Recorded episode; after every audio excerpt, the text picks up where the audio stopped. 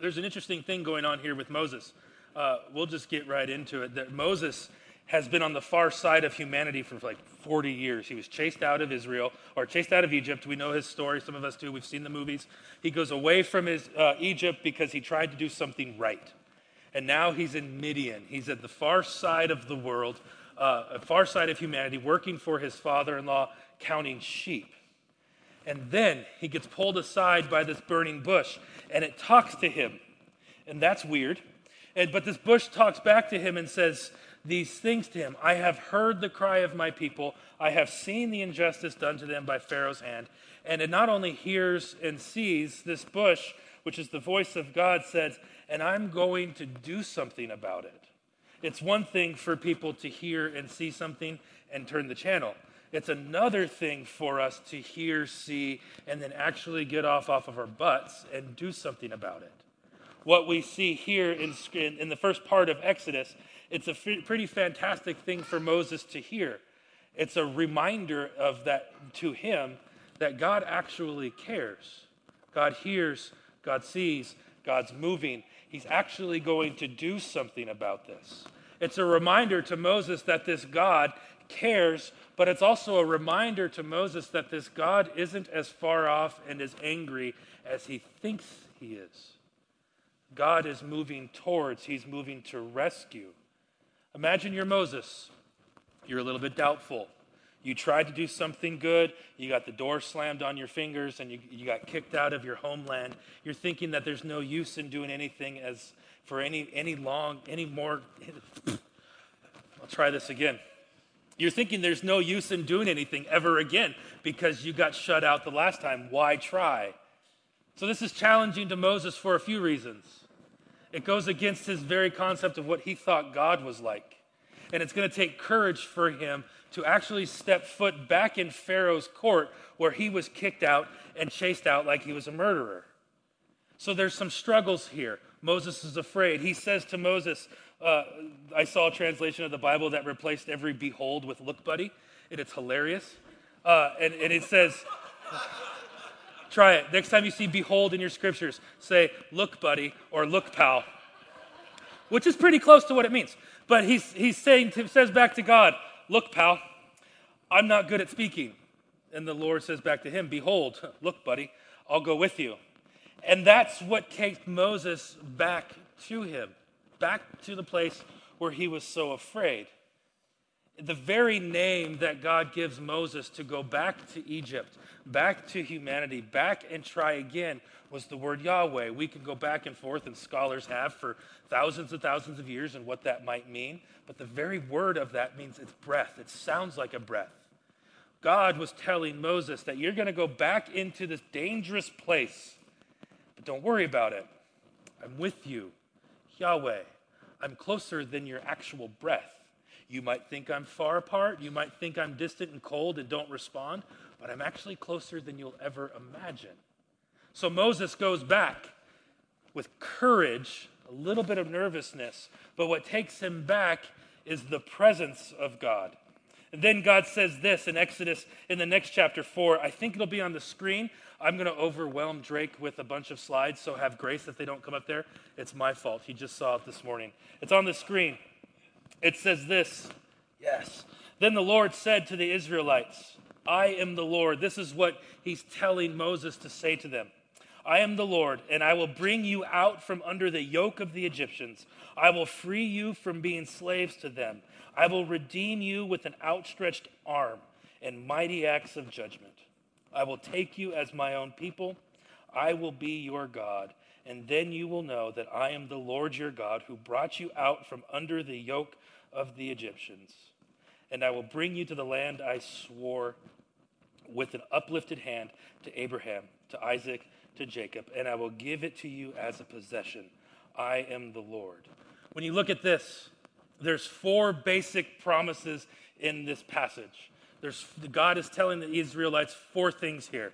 He says, I will take you out, not like the mafia where they take people out, but He will take them out of Egypt. They're in Egypt. They're under the yoke of the Egyptians. They're building bricks all day. Their, their work just got harder because of Moses. But God is saying to them, I will take you out of this place. Then the next promise I will rescue you. The next one, I will redeem you. These people who knew themselves as the people of God, that's what they called themselves, are now going to be redeemed. They thought that they were useless. They thought they were put aside. They thought God had forgotten them. And now they're being redeemed. And then God says, I will take you with me. These four promises would find their way, would wind their way into a wedding ceremony later in time.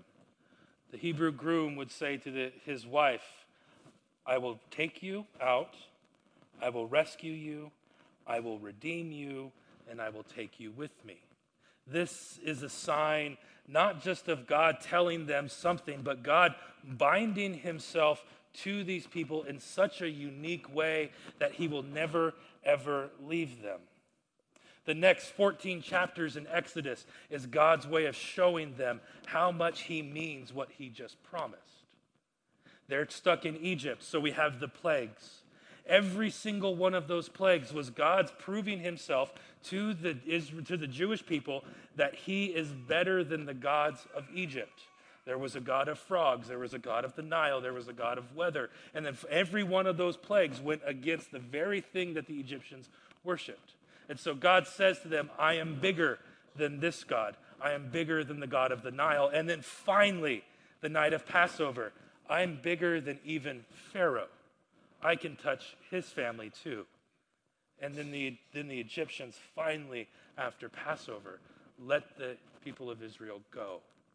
And then the last time, they're standing on the shore of the Red Sea. And the, Pharaoh's army changed their mind again and is coming to, to take Israel back, probably to kill them, push them into the sea. And then finally, God shows up one last time, spreads the sea, stops Pharaoh's army, and they get to the other side of the Red Sea. They walk on dry land. God was proving something to his people. He's a man of his word, he's a God of his word. He promises something, he will do it. And so, what we see in the first part of Exodus is God showing them his character. This is the foundation of his relationship with Israel. And then he gets to the base of Sinai, this is the first time God has spoken aloud to people. He says this in Exodus 19 You yourselves have seen what I did to Egypt. He's telling them how, he's reminding them what he's done for them. You yourselves have seen how I carried you out on eagle's wings and brought you to myself. Now, if you obey me and keep fully my covenant, then out of all nations you will be my treasured possession. That word treasured possession was also wedding language. We see a marriage between the human and the divine happening here. God is binding himself to his people in a unique way, saying, I'm never, ever going to leave you. I will always be with you and that confidence of the presence that I'm always with you will take you through the challenges and lead you into a calling. If you had a, a bulletin this morning, it would be on there, that those three things. The character of God, the challenge of the relationship, and the calling that we all live into. Because we see this beginning to map up in the book of Exodus. We start to see this relationship. And it's first and foremost what we notice is that there's God's character. First thing about God's character, he's actively pursuing the people of Israel, trying to get their attention. There was plagues, there was, there was water out of rocks, there was breakfast that showed up on the ground every morning, dinner every night. There were sandals, there was a, a covering of God's glory called the Shekinah glory that was with them by cloud of day, by fire at night. There was a reminder of God's presence. He's not going anywhere. He proves himself over and over again. Remember his promise. He's taking them away from Egypt. He's bringing them into to the promised land. He is with them. He's not leaving them. It's a relationship that's based solely in God's character above anything else. Character means you're going to do what you promised.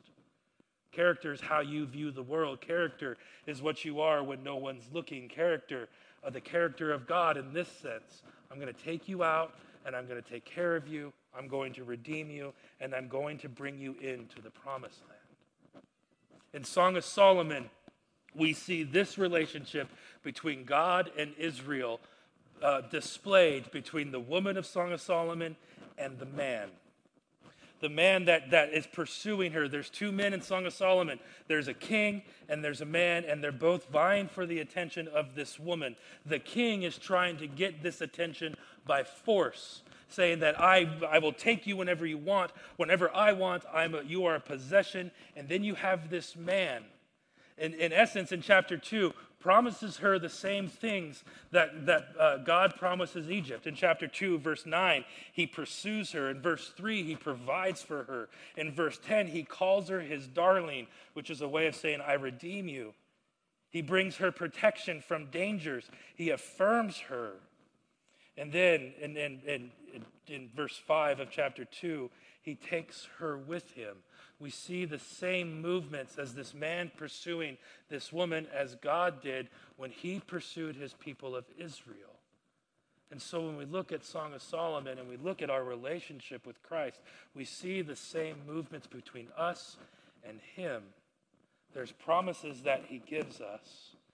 And in chapter 6, we see the effects of those promises on this woman. Follow along with me. 6 verses 3, verse 3. I am my beloved's, and he is mine, as he browses uh, among the lilies. There are no others in this picture. There's a confidence that she says, I am my beloved's, and my beloved is mine, or whatever the translation might say it. What's going on is there's a security in this relationship. It's a security that flows from chapter 2.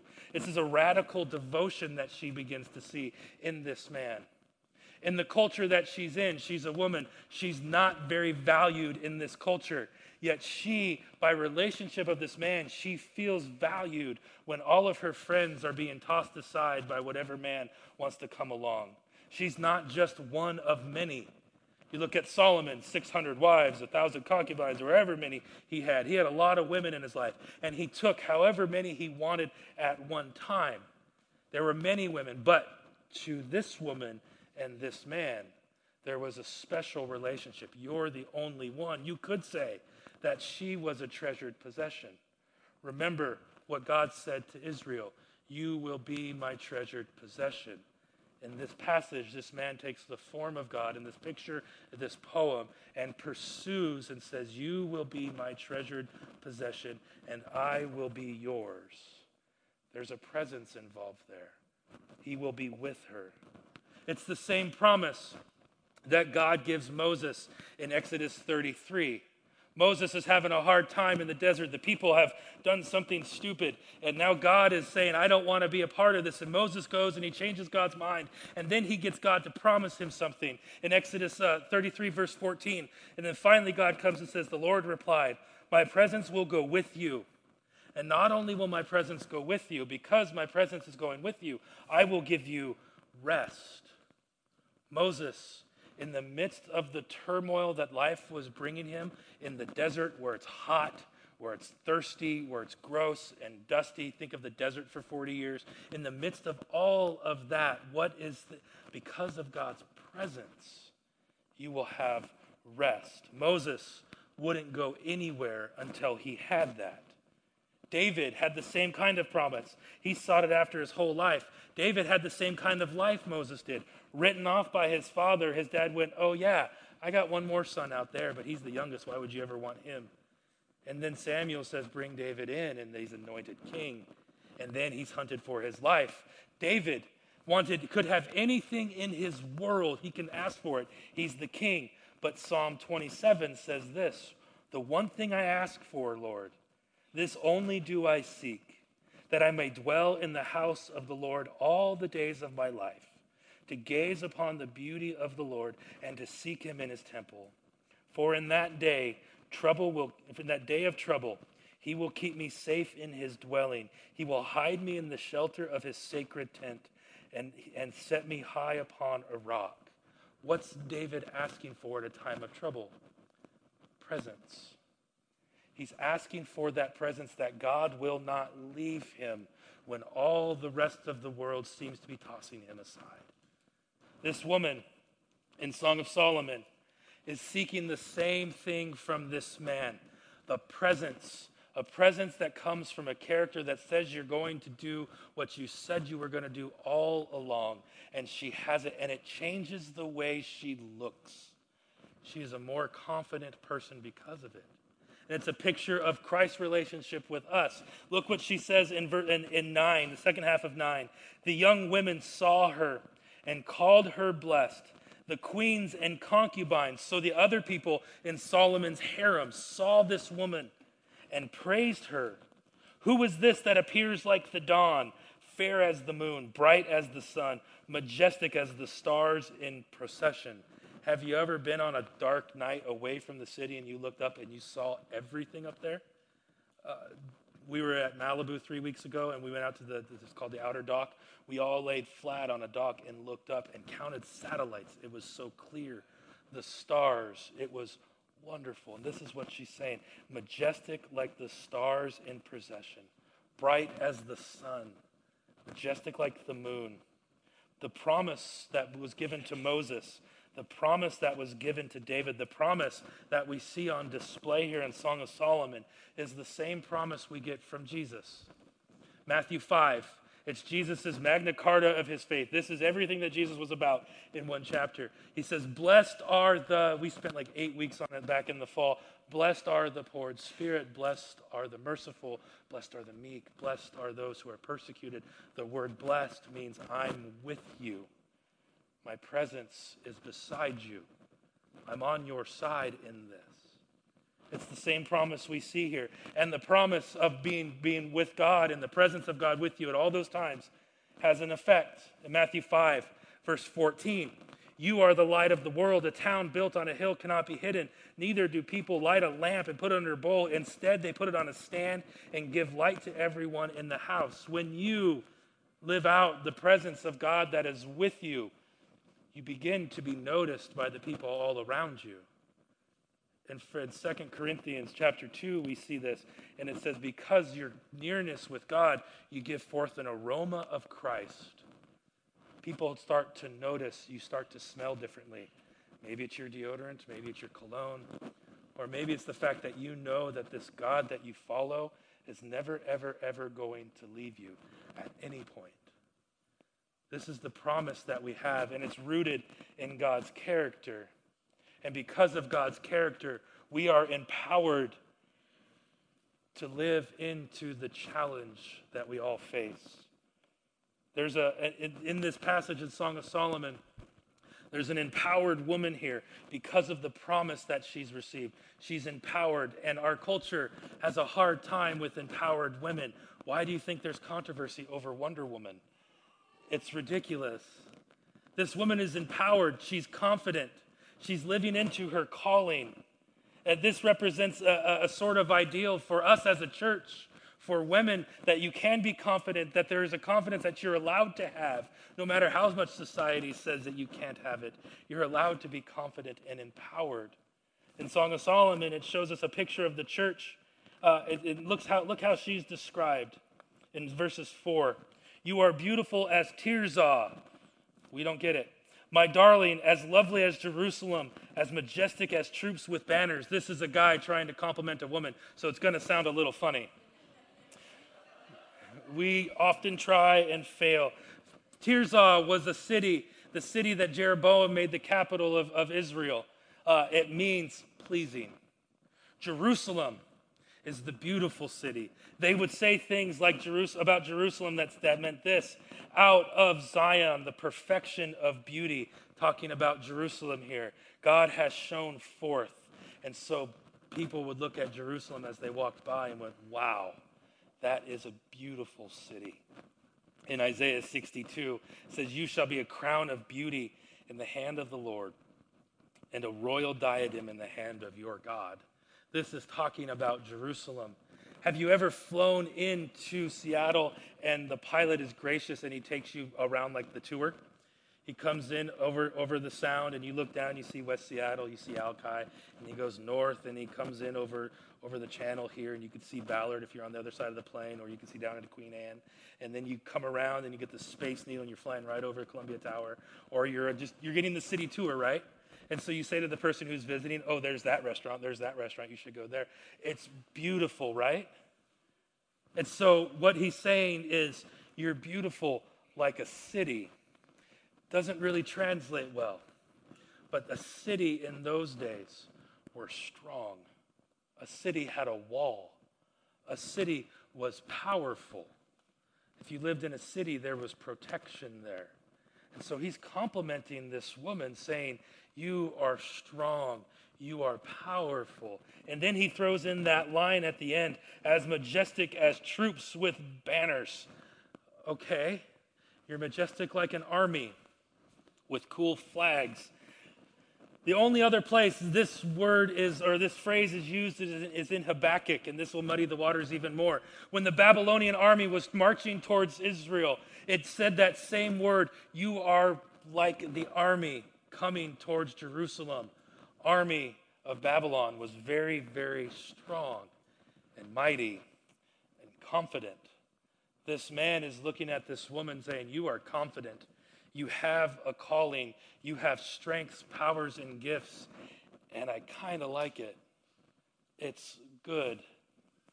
It, it, what he's the basic line that he's saying is you are like an army coming to conquer my heart and i dig it do we understand that line a little bit better that's a little better one for us to say there's fear and trembling in this man's voice when he looks at this woman because there is a ton of confidence here Guys, when you made that first phone call to that girl, were you nervous? It's okay to say yes. When I asked Carrie out for the first time after we dated a little bit before, uh, I dated, we broke up, my bad, and then we started dating again. I self corrected. There was a nervousness in my voice because Carrie is a confident woman. There's a nervousness in that, and it's good. Confidence is a good thing to have. This woman is a confident person. And finally, in verse 5, he says, Turn your eyes away from me, for you have confused me. He sees the confidence, he sees the power. It completes him. Not only does it complete him, she knows it. She knows that she completes him, and she's fine with it as well. There's a, a certainty uh, that doesn't present to be weak in her we see women in our fairy tales, and where are they? They're trapped in a tower, powerless, waiting for the man to come rescue her, right? That's how we view these kind of things. But here, this woman isn't trapped in a tower. Because of the confidence that she has, she is the tower. And this man says, You are strong, you are courageous, you are the tower, and pretty much you're coming to rescue me. It's a switch in, in roles that we see in Song of Solomon. And there's a couple applications to this for the church, for all of us. When we bask in the love and the presence of Christ, we'll have that aroma that Second Corinthians talks about. But not only that, Second Corinthians chapter 3 continues and says we'll have a confidence growing in us because of our ongoing transformation in Christ.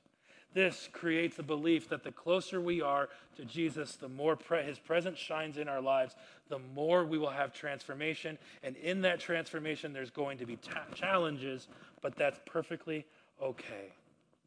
There's a confidence that even in the midst of those challenges, the presence of Christ will still not leave us. For the individuals, there's another, there's another application. Just because we're called to be meek, doesn't mean that we have to be weak. And I didn't mean those for those to rhyme. But just because we say, Blessed are the meek, doesn't mean that you have to bow down and just kowtow to everyone and be a weak person. That's not the promise that we're supposed to live into. This confidence and strength is a confidence and strength that's, believed, that's displayed best in service, not bravado. It's seen in elevating others and not elevating yourself. It's given out of abundance and not giving out of living small. When you see the love that Christ has for you, when you see the presence that he has for that he's with you constantly, it's okay to take confident steps in faith. It's okay to live into the abundance of love that he has for you instead of being timid and weak about it. It's a challenge to take a risk. It's a challenge to live like you're loved like this, to live like you've been given the grace that you claim, the grace that we sing about. It's a challenge to see God as someone who's for you instead of against you. It's a challenge to live into that confidence. It's a challenge to see yourself as God sees you, loved completely, without fault, without your hangups, without your disqualifications. Because when we say yes to Christ, like what happens in Song of Solomon, what happens in Second Corinthians, what happens in Matthew 5, you're given a new look.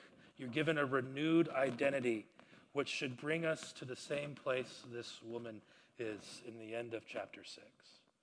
There's a calling that she lives into. It should lead us to a place of confidence the problem that we face in our world, in our lives, in our relationship with Christ is we like to define ourselves by everything but what we should define ourselves. We consider ourselves definitions. The problem with definitions is that they're closed. What you define yourself is all you will be. The Bible doesn't define you. It doesn't say you're this and this is all you will ever be. The Bible describes you.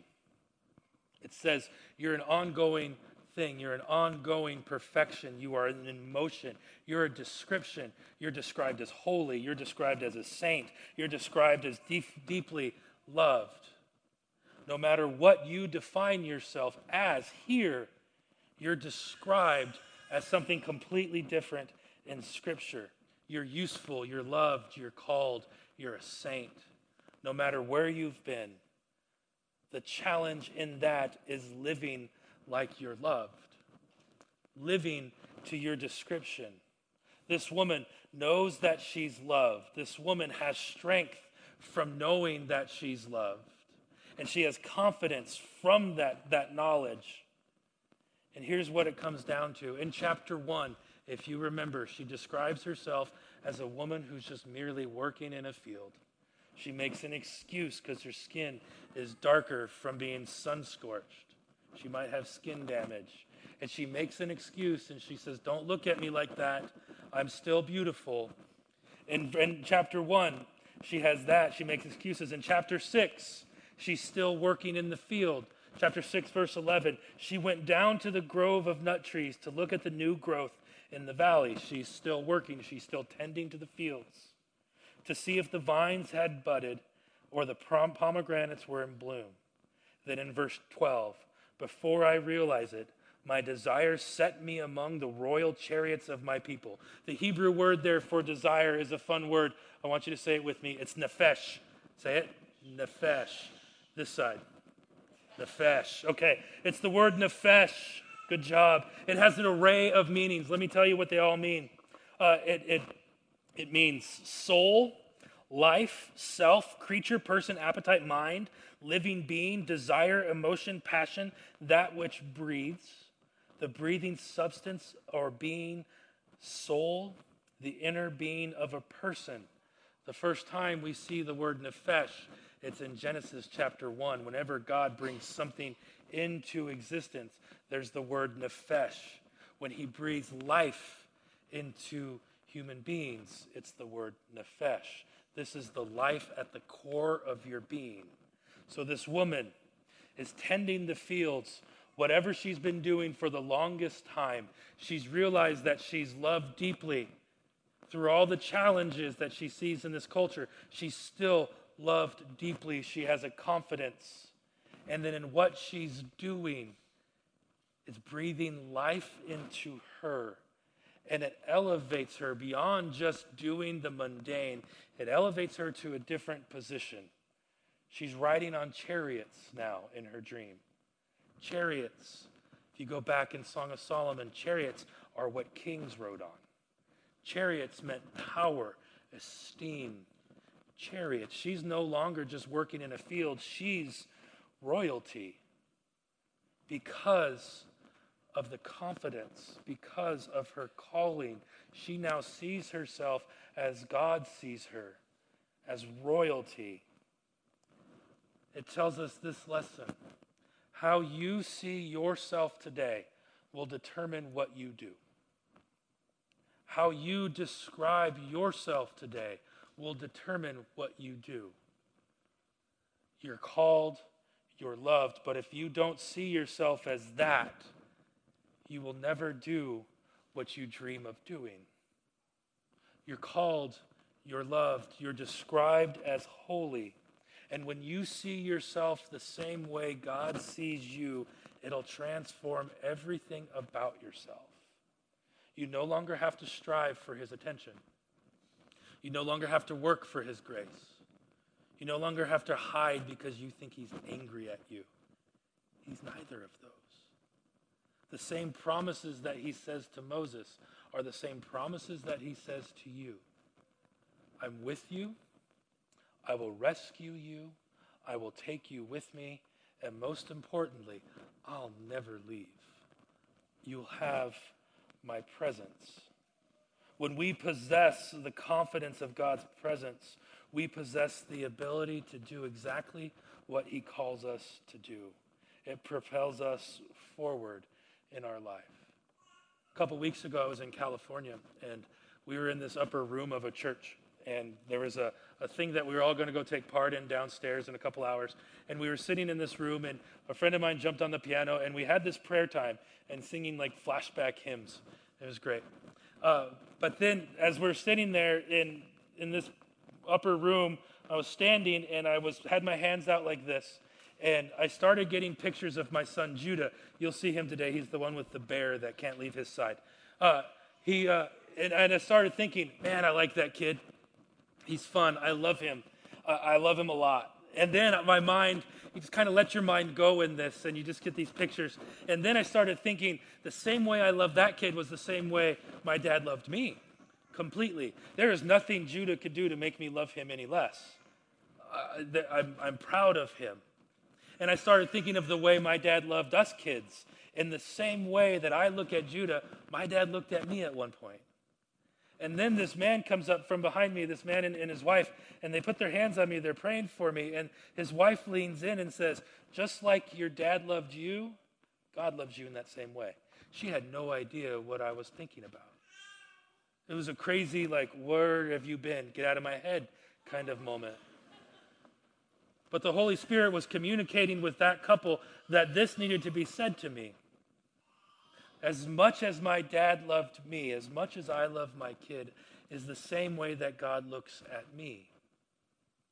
When we grasp that, when you grasp how much your God loves you and chases you down, it changes the way you look at your life. It becomes freeing. There's nothing you can do to make him love you anymore. There's nothing you can do to make him love you any less. It's completely, it's wholly, it's fully. You can't earn more of it because you have all of it. You can't let it take it, you can't, it can't be taken away from you, no matter how disqualified you say you are. No matter how disqualified even other churches say you are. No matter how disqualified your coworkers, your spouses, your families. You are loved completely and because of that, we find ourselves in good company, like this woman in Song of Solomon, living into the covenant that he'll never leave us, and we have confidence because of it. We pray with me. Father, we thank you for your love. We thank you for the power of your love, that it can transform us and move us and change us.